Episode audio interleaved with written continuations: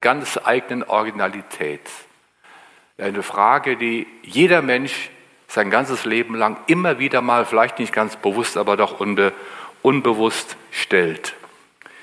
Man versucht sich einzuordnen. Und dann passiert das aber, dass manche die Frage noch ergänzen. Nicht nur, wer bin ich, sondern dann kommt der Zusatz noch, wer bin ich denn schon? Wer bin ich denn schon? Ja, diese Frage, ich will es mal von mir erzählen, die kenne ich schon sehr. Wer bin ich denn schon? Schüchtern.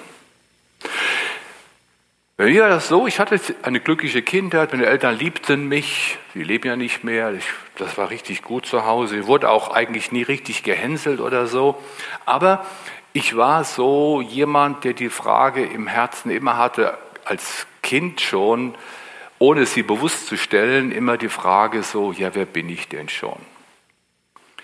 In der Schule war das so, wenn ich dann, wenn wir zusammenstanden auf dem Pausenhof, ich war zwar dabei, aber ich stand immer am Rand. Ich war keiner von denen, die mittendrin diskutierten, unterhielten, Scherze machten oder was auch immer. Ich stand immer am Rand und, und war zurückgezogen, innerlich zurückgezogen. Am Ende der Schulzeit gibt es ja meistens dann so Zeitungen, die man dann als Klasse so oder als Stufe dann schreibt und dann wurden jeder, jeder einzelne Schüler und jede Schülerin wurde dann beschrieben und da stand Harald Doppelpunkt der Stille. Ja, wirklich. Wer bin ich denn schon? Ich erinnere mich dran, es gab Zeiten, dass ich dann anfing zu stottern. Ich habe nicht richtig gestottert, aber dann, weil ich so sprachunbegabt bin, wenn ich dann übersetzen musste, ich habe die, die, die Buchstaben verschwommen vor meinen Augen. Und ich merkte, irgendwas so groß kann ich gar nicht sein. Wer bin ich denn schon? Auswendig lernen war für mich eine Katastrophe, heute noch. Ich erinnere mich noch an biblischen Unterricht, zwölf Strophen befiehl deine Wege. Nicht von einer bis zur anderen Woche, aber ich kann bis heute die zwölf Strophen nicht auswendig. Eine Quälerei. Ich vergesse ständig Dinge. Ich vergesse Namen. Jochen, dich kenne ich zum Glück. Das hab, den Namen habe ich noch gewusst. Wer bin ich denn schon? Eine Frage, die vielleicht die Einzelne von euch auch begleiten, dich vielleicht begleiten, die vielleicht einige kennen. Aber in dieser Frage sind wir nicht allein. Dieser Frage sind wir schon in ziemlich prominenter Gesellschaft. Einige erkennen schon, wer das da ist, aus der alten Kinderbibel, wo das Bild hier ist. Eine sehr prominente Gesellschaft. Der Mose. Der Mose hat diese Frage hier auch gehabt. Ich möchte mal einen Text vorlesen. Wir haben ihn auch vor Augen, man kann ihn mitlesen. Wunder mich, eigentlich ist das ein Nachteil mit dem Beamer, weil keiner mehr die Bibel mitbringt, aber okay, wir haben das ja dann vor Augen hier. Ich lese vor von Mose. Der Engel des Herrn erschien Mose in einer feurigen Flamme aus dem Dornbusch. Und er sah, dass der Busch im Feuer brannte und doch nicht verzehrt wurde. Da sprach er, ich will hingehen und diese wundersame Erscheinung besehen, warum der Busch nicht verbrennt. Als aber der Herr sah, dass er hinging, um zu sehen, rief Gott ihn aus dem Busch und sprach, Mose, Mose. Er antwortete, hier bin ich. Er sprach, tritt nicht herzu, zieh deine Schuhe von deinen Füßen, denn der Ort, auf dem du stehst, ist heiliges Land. Und er sprach weiter, ich bin der Gott deines Vaters, der Gott Abrahams, der Gott Isaaks und der Gott Jakobs. Geh nun hin, ich will dich zum Pharao senden, damit du mein Volk, die Israeliten, aus Ägypten führst. Mose sprach zu Gott, wer bin ich, dass ich zum Pharao gehe und führe die Israeliten aus Ägypten? Gott sprach, ich will mit dir sein. Und das sollte das Zeichen sein, dass ich die ich gesandt habe, wenn du mein Volk aus Ägypten geführt hast, werde dir Gott dienen auf diesem Berge. Darum, geh hin, versammle die Ältesten von Israel und sprich zu ihnen, der Herr, der Gott eurer Väter, ist mir erschienen. Mose antwortete und sprach, siehe, sie werden mir nicht glauben, und nicht auf mich hören, sondern werden sagen, der Herr ist dir nicht erschienen. Der Herr sprach zu ihm, was hast du da in deiner Hand? Er sprach, ein Stab. Er aber sprach,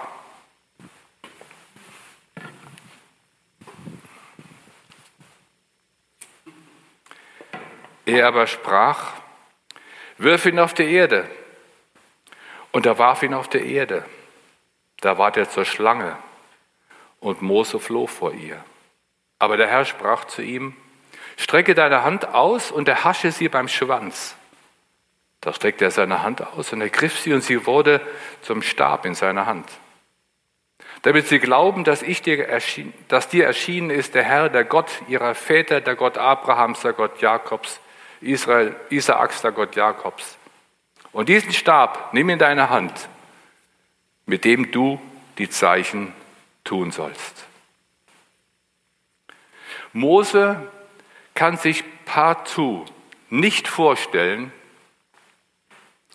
dass ausgerechnet er zum Pharao gehen soll und sagen soll, hier mein Volk, das wird es ausziehen aus Ägypten. Geschweige denn, dass er überhaupt das rausbringen würde. Wir kennen das aus der Bibel, an anderen Stellen wird das deutlich, dass er sagt, ich bin von dir beredlich gewesen. Einige meinen, er hätte auch gestottert. Auf jeden Fall fiel es ihm schwer. Wer bin ich, dass ich das tun kann? Wer bin ich denn schon? Außerdem, es kann ja sein, dass die Typen, die mich damals gesehen haben, als ich jemanden umgebracht habe, dass die das noch wissen und ich komme dann da an, das kann nicht sein, ich kann niemals nach Ägypten gehen. Was habe ich schon zu bieten? ich bin nichts, ich bin hier, ich bin geflohen, bin weg, mir geht es hier ganz gut, ich habe Familie. Außerdem, ich weiß ja gar nicht, ob die mich überhaupt an, aufnehmen. Vielleicht, und du hast gesagt, du willst dann handeln, aber vielleicht trifft das ja gar nicht ein, vielleicht passiert das gar nicht. Da blamiere ich mich ja total. Wer bin ich denn schon, dass ich das machen soll? Er hat Angst. Er kann sich das nicht vorstellen. Er fühlt sich nicht in der Lage dazu. Wer bin ich schon? Wie oft hast du schon Angst gehabt? Angst gehabt vor einer Blamage. Dass du merktest, eigentlich solltest du das oder das tun, aber du tust das nicht, weil ja vielleicht die Wirkung deines Tuns nicht so erfolgreich sein könnte. Und dann blamierst du dich ja und dann macht man das nicht. Wie oft hast du schon nicht dich getraut, was zu sagen, weil du dir nicht sicher warst, naja, ist das wissenschaftlich abgesichert? Kann ich das wirklich behaupten und belegen? Da sage ich lieber nichts, denn wenn der andere klüger ist als ich und mir dann sagt, aber hör mal, so und so ist das nicht, ach so, danach, dann blamier ich mich ja wieder. Wie oft ist das vorgekommen, dass du spürtest, eigentlich solltest du was sagen, aber du hast geschwiegen, weil du denkst, ah, naja, ich will ja nichts falsch machen. Wie oft hast du schon die Frage gehabt in dir, wenn du was tust, wie kommt das bei den anderen an? Verstehen die mich überhaupt, wie ich was mache? Vielleicht missverstehen sie mich und ordnen das falsch ein und denken, was macht dieser Typ überhaupt? Vielleicht hast du das schon oft gedacht. Diese innere Frage, wie kommt das an?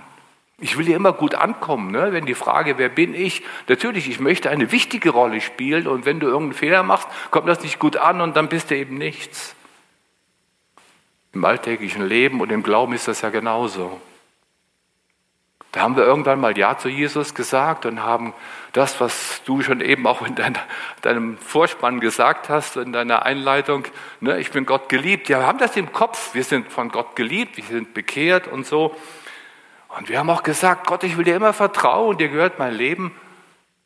Aber eigentlich passiert es dann, dass du spürst, du bist wie gelähmt, wenn du eigentlich was sagen könntest. Dann betest du, du möchtest gerne, gerne in deinem Alltag von Jesus erzählen, irgendwie auch anderen was sagen vom Glauben, von Gott und du betest noch dafür und dann, dann gibt es sogar die Gelegenheit. Du musst gar nicht anfangen zu reden, da sagt irgendeiner etwas und du hast das Gefühl, ach ich, ja, das passt, ich könnte eigentlich jetzt auch sagen, doch, ich glaube an Gott oder ich bete oder so, aber du tust es nicht.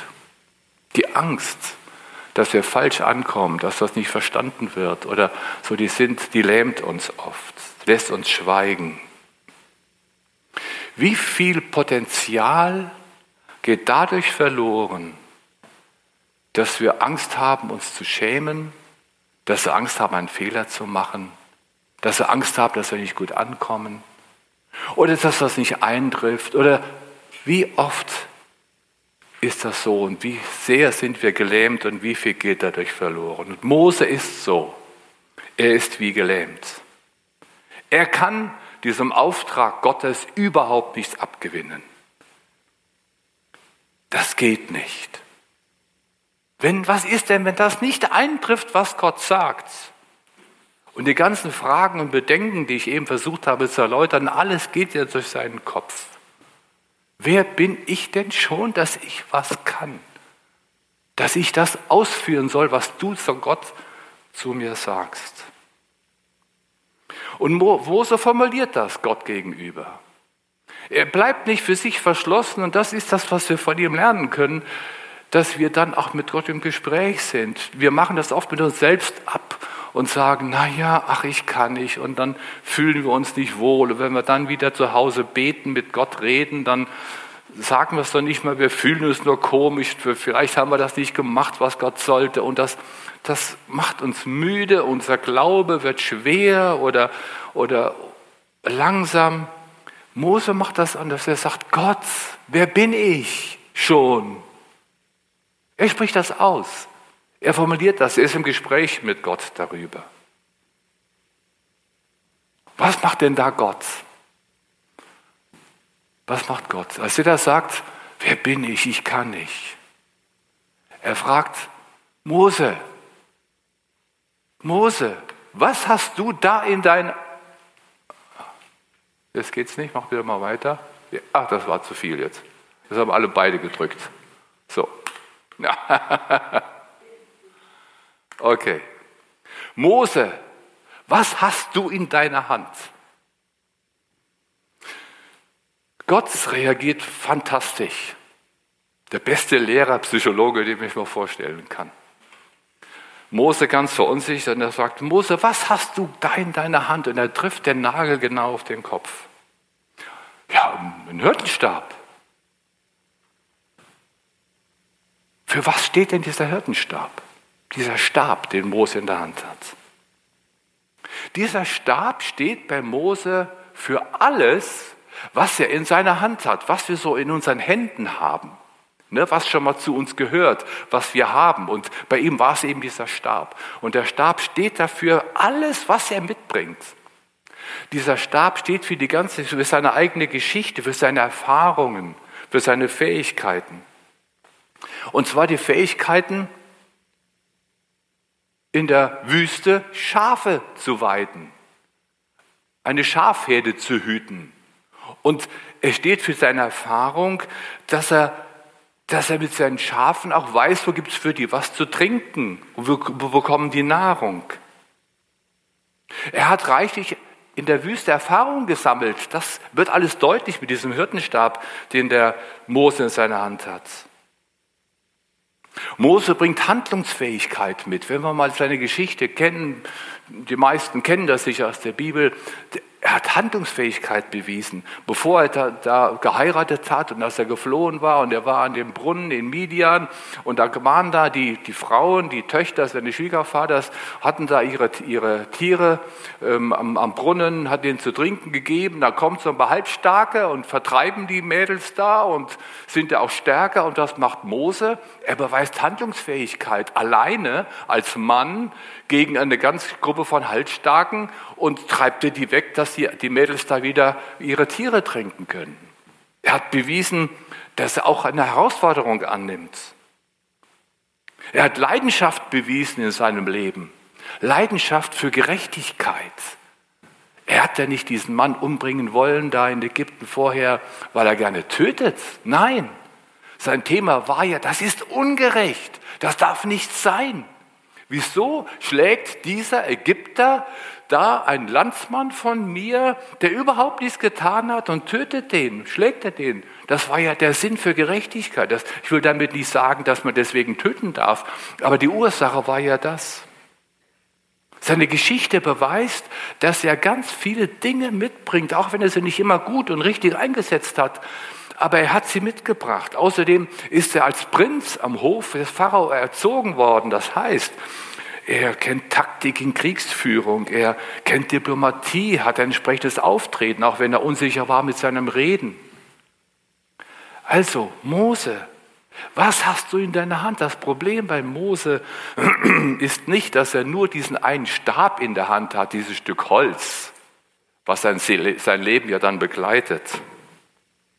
Das eigentliche Problem bei Mose ist, dass er nicht weiß, was er in diesem Bild dieses Stabs, was er alles in seiner Hand hat, was er mitbringt mitbringt in seinem ganz normalen Leben für den Auftrag, den Gott für ihn hat. Unser größtes Problem, glaube ich, ist auch oft, dass wir gar nicht unsere eigenen Erfahrungen, unser ganzes Leben, das, was wir mitbringen, unsere Fähigkeiten, dass wir sie nicht als wertvoll ansehen. Wer bin ich denn schon, dass ich das kann? Wir bewerten das dann und denken, ach na ja, der und der oder die und die, die können das so gut, aber ich kann das nicht so gut. Ich kann das nicht. Oder ich habe nichts. Ich bin zu unbegabt, zu klein, zu dick, zu dünn, zu dumm, zu ungeschickt. Wenn wir in unseren Auftrag in dieser Welt denken, von Gott zu reden, von der Hoffnung, und wenn wir überlegen, gerade jetzt zu Corona-Zeiten, und ich muss sagen, ich finde das schon auch bescheuert mit Corona. Aber irgendwo habe ich gedacht, und ich glaube, das bin ich nicht der Einzige, es tut uns Menschen eigentlich gut, mal zu kapieren, dass wir Grenzen haben, dass wir nicht alles in der Hand haben. Aber wenn wir das so sehen, wer hat denn Hoffnung in dieser Zeit? Wir, die an Jesus glauben weil er uns Hoffnung gegeben hat. Und dann wissen wir das, wir ahnen das. Ja, ich habe doch ewiges Leben und Gott hat uns doch in der Hand. Was sollen wir, warum müssen wir von Angst bestimmt sein? Und dann haben wir Nachbarn, Freunde, Kollegen oder was auch immer, die haben Angst und, und was ich und haben dann alle möglichen Theorien im Kopf, was alles schlimm ist in dieser Welt. Ja, die Welt ist schlimm, aber wir haben, wir kennen Gott. Wir haben einen Herrn, dem die Welt gehört, der gesagt hat, ich bin bei euch der mich glaubt, ich rette euch. Und dann kommen wir uns oft unfähig vor, von dieser Hoffnung zu reden, anderen von Jesus was zu sagen. Oder unfähig vor, in der Gemeinde mitzuarbeiten, in der Mission oder was auch immer. Weil wir denken, wer bin ich da schon? Wie hättest du auf die Frage geantwortet, wenn Gott dich fragen würde, was hast du in deiner Hand? Was würdest du antworten? wenn du mal nachdenkst, was hast du alles in deiner Hand? Inwiefern ist nicht deine ganz persönliche Geschichte, so wie der heute hier sitzt, in dem Alter, in dem Aussehen, in der Kleidung, mit dem Zuhause, deine Geschichte, deine Herkunft, deine Ausbildung, deine Erfahrung, deine Erlebnisse, deine Art. Was hat dich nicht alles qualifiziert, etwas zu tun und zu sein? Ein Geschenk für die anderen. Menschen. Jemand, der die Hoffnung Gottes weitergibt. Du bringst doch deine eigenen Erfahrungen mit, deine eigenen Erlebnisse. Du hast doch deine reiche Geschichte. Ich sehe hier keinen unter, ich will jetzt nicht sagen, aber echt richtig ganz jungen sehe ich nicht. Wir alle haben schon Lebenserfahrung, die wir hier sitzen. Jeder von uns hat Krisenzeiten bewältigt. Nicht nur die Pubertät, sondern auch andere Dinge später. Irgendwelche Krisen, und jeder Mensch durchläuft Krisen und wir auch in einem ganz normalen Älterwerden. Und, und wir haben die Krisen bewältigt. Wir sitzen hier. Wir haben schon gelernt, wie man mit Krisen umgeht. Gut, wir haben vielleicht auch Narben, tragen wir davon. Aber wir merken, sie sind verheilt und wir können, und, und wir haben Erfahrung gesammelt in den Krisen. Was bringst du von speziellen Erfahrungen mit? Vielleicht warst du mal richtig krank gewesen und die Gemeinde hat für dich gebetet und, und, Und du hast das, mittlerweile ist du wieder hier, vielleicht bist du nicht ganz gesund, aber du bist hier und hast in der Krankheit, die eigentlich was Schlimmes ist, so viel gelernt in der Beziehung zu Gott. Neulich hat das noch jemand zu mir erzählt, der hatte, ich weiß ja gar nicht mehr, ob er einen Herzinfarkt hatte oder einen Krebs, ich weiß, ich habe es vergessen, aber ich weiß, dass er mir gesagt hat, das war für mich ein Hammer, aber weißt du was? Ich habe was gelernt dabei. Oder vielleicht bringst du mit, dass du Einsamkeit in deinem Leben gelernt, kennengelernt hast. Vielleicht bist du Witwer oder Witwe und kennst Einsamkeit und du hast gelernt, in der Einsamkeit glücklich zu bleiben. Was hast du einen Schatz, wenn das so ist? Oder du hast Zweifel erlebt in deinem Glauben und die Zweifel so überwunden, dass du immer noch fröhlich bei Jesus bist. Oder hast Enttäuschungen erlebt, Verletzungen, Entbehrungen. Versteht ihr? Ich könnte vieles aufzählen. Was bringen wir nicht alles mit in unserem Leben, was wir schon erlebt haben? Oder wir haben erlebt, nicht nur, dass wir das in der Sonderschule früher mal gelernt haben und heute von Vergebung reden. Wir haben wirklich erlebt, ja, ich weiß, ich habe gesündigt, nicht nur irgendwie, weil die Frommen mir das eingeredet haben, sondern ich habe wirklich, das ist Schuld vor Gott. Und ich habe Vergebung erlangt. Ich, hab, ich weiß, was das ist, frei zu werden. Ich weiß, was das heißt, dass ich frei werde. Und ich kann die Bibel, den Bibelvers verstehen, wenn Jesus sagt, wem viel vergeben ist, der liebt viel. Und ich merke in meinem Herzen ist eine Liebe zu Gott, weil ich kapiert habe, ich bin oder war schuldig und bin auch, bleibe ich oder Jesus hat mir vergeben und du hast Freiheit. Was bringst du nicht mit mit diesem Erlebnis? Oder du hast es sogar hingekriegt mit der Hilfe Gottes, dass du anderen vergeben konntest. Vielleicht deiner Mutter, deinem Vater, oder überhaupt anderen Menschen, die dir etwas angetan haben? Was bringst du mit deinen Erfahrungen, wenn du, wenn du das erlebt hast, doch, ich konnte einem anderen vergeben. Der hat mich wirklich kaputt gemacht, der hat mich tief verletzt. Es hat eine Weile gedauert, aber ich habe vor Gott ihm vergeben können. Und das hat mich auch befreit. Und ich habe den anderen auch damit mitbefreit. Vielleicht hast du erlebt, dass du heil geworden bist, einmal durch Gebet oder was. Was bringst du mit so viel? Oder Lebensweisheit. Durch deinen Beruf. Jetzt hat jemand mir was erklärt, was Technisches habe ich nicht richtig kapiert, hat das dann auch übersetzt zum Geistlichen. Das habe ich kapiert, ich weiß das nicht mehr alles, aber denke habe ich gedacht, Mensch, klasse, warum bin ich Pastor geworden? Manchmal, wenn man nicht Pastor ist, da kann man so als ganz normaler Mensch, ne, kann man mit seinen Dingen, also Hintergründen viel besser etwas erzählen von Jesus und Beispiele bringen. Der hat etwas mitgebracht von seinem Beruf. Oder vielleicht hast du es das erlebt, dass du in Gedanken gestürzt worden bist, wo du merkst, die Welt hört auf, es geht nicht mehr.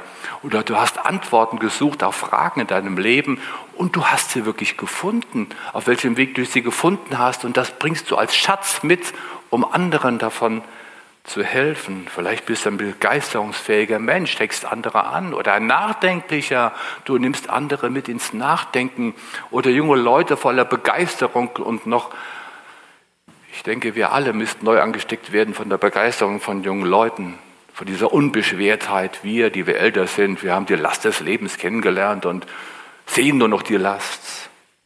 Vielleicht hast du ein besseres Gedächtnis mit Sicherheit als ich und versteht ihr, wir bringen so viel mit. Die Wahrheit ist das, und das macht Gott dem Mose deutlich. Mose, alles, was du brauchst für das, was ich dir sage, was du tun sollst für mich, das hast du schon in deiner Hand. Alles das bringst du schon mit, das ist schon vorhanden in dir. Du musst das nicht erst noch machen. Wenn Gott uns beruft, wenn Gott uns einen Auftrag gibt, wenn Gott uns wach macht, dass wir etwas sehen, was wir tun sollen oder sagen sollen, auch in der Gesellschaft, unserem Platz, den wir einnehmen in dieser Welt, zu dieser Zeit jetzt, Gott hat alles schon in uns hineingelegt, dass wir das tun können. Mose brachte alles mit, was er brauchte. Er war ein erfahrener Wüstenmann, geschickt die Herde zu weiden, gute Ausbildung. Er hatte das selbst noch nicht gemerkt. Es war ihm nicht bewusst. Was hindert dich daran, deinen, den Reichtum, den du mitbringst, für Gott einzusetzen? Aber die Geschichte mit Mose ist ja nicht zu Ende. Es geht ja weiter. Es hat Mose diesen Stab in der Hand. Okay, der hat das vielleicht kapiert. Wir haben kapiert, okay, ja, ich bin beschenkt, ich kann was. Okay, ich bin beim Selbstbewusstsein gestärkt. Harald, du kannst da vorne stehen, du kannst was. Gut. Das macht Gott jetzt. Mose, du hast den Stab in deiner Hand. Ja, ich bin auch froh, ihn in meiner Hand zu haben. Mose, wirf diesen Stab weg. Ja, Moment. Jetzt bin ich froh, was zu haben. Und jetzt soll ich den Stab wegwerfen. Äh, äh meinst du wirklich wegwerfen? Ja, Was macht Gott damit deutlich? Natürlich ist das hier in der Bibel mit dem Beispiel, dass eine Schlange wird und so weiter. Aber was, was wird da, was kann man darin sehen für uns? Das Einzige, das, was, Gott, was Mose kapiert hat, wie reich er beschenkt ist von Gott, dass er gemerkt hat, ja, es ist ja gut, das soll er jetzt wieder abgeben. Er soll das auf einmal Gott wegwerfen, Gott geben. Ist das, was ist das für eine Logik? Er hat es endlich kapiert und er soll es weggeben. Aber wir merken, jetzt wird es richtig spannend.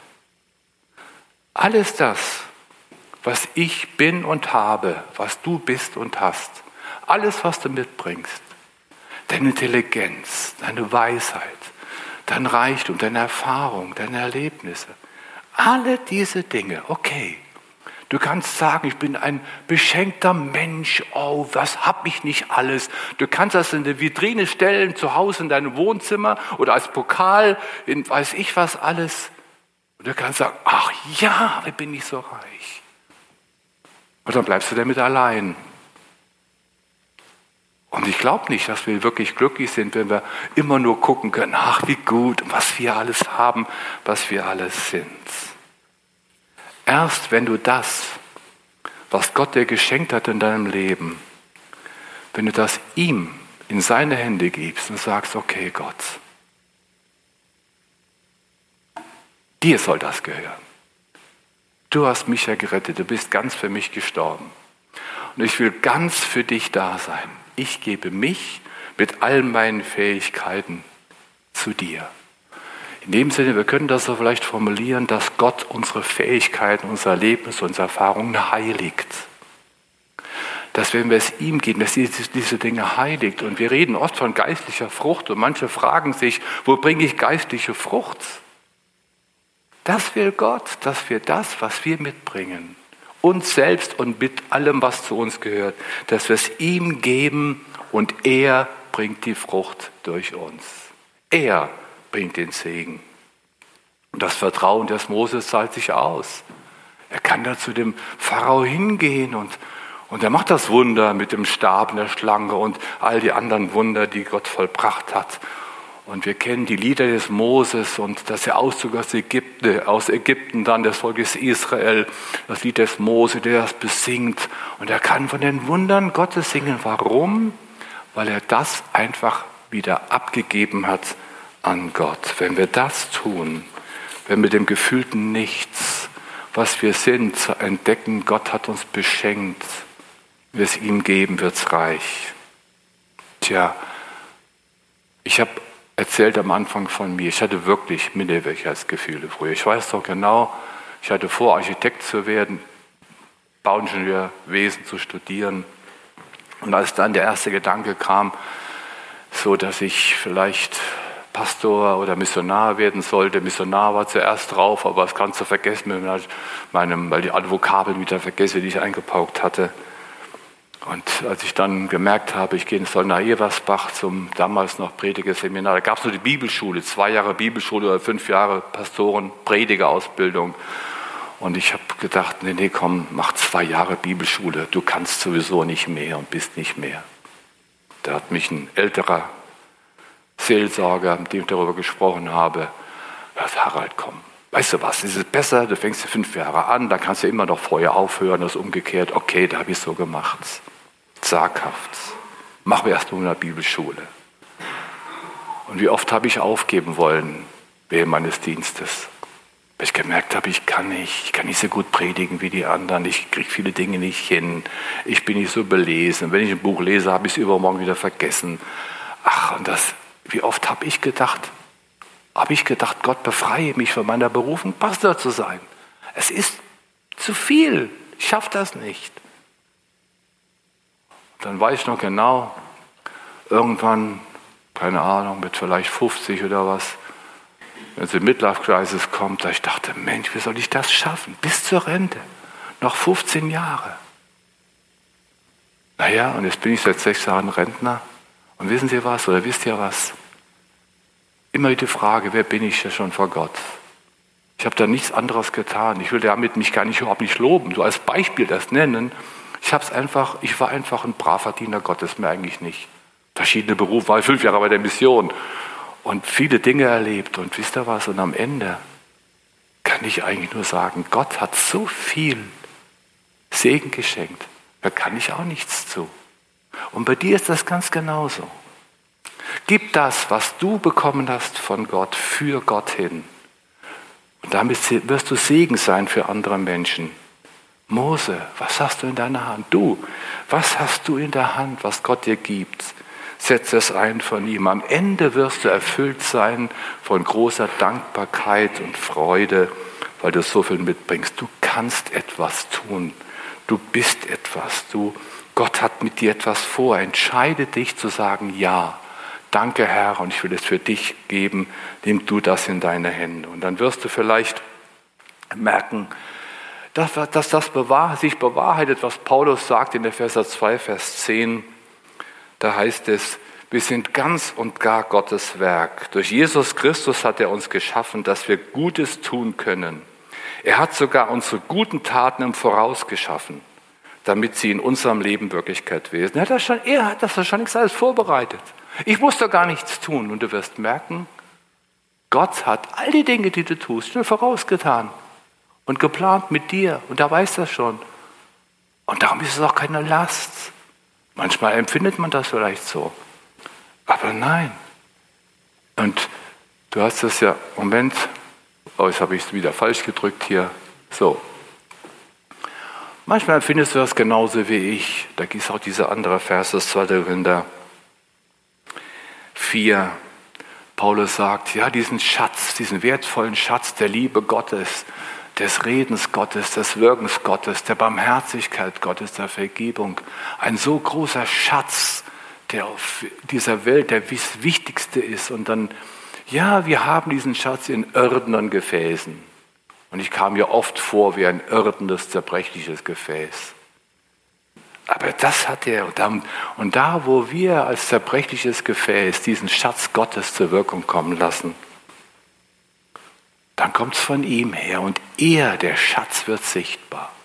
Und das macht Paulus deutlich und das dürfen wir mitnehmen. Mose, was hast du in deiner Hand? Du, was hast du in deiner Hand? Du bist ein Kind Gottes, reich beschenkt, zum Segen für andere. Ich möchte beten. Jesus Christus, danke dass du dich gegeben hast, dass du dich geschenkt, uns beschenkt hast. Und danke, dass du uns auch, Vater im Himmel, der uns geschaffen hast und so viel mitgegeben hast in unserer Naturell, unserer Originalität. Und dass jeder, jeder, der von dir geschaffen wurde und jedem viele Dinge mitgegeben hast.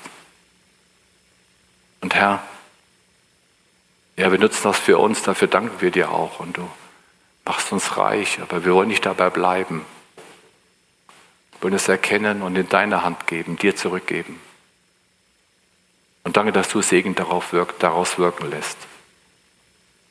Danke, Herr, dass du uns die Augen öffnest wie dem Mose. Und Mose hast du gebraucht und wirst uns auch gebrauchen. Jeden für sich. Danke, dass keiner zu dumm, zu klein, zu schwach ist.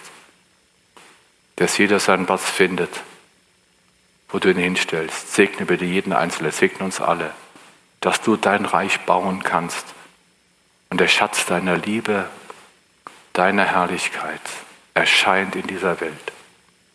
Amen.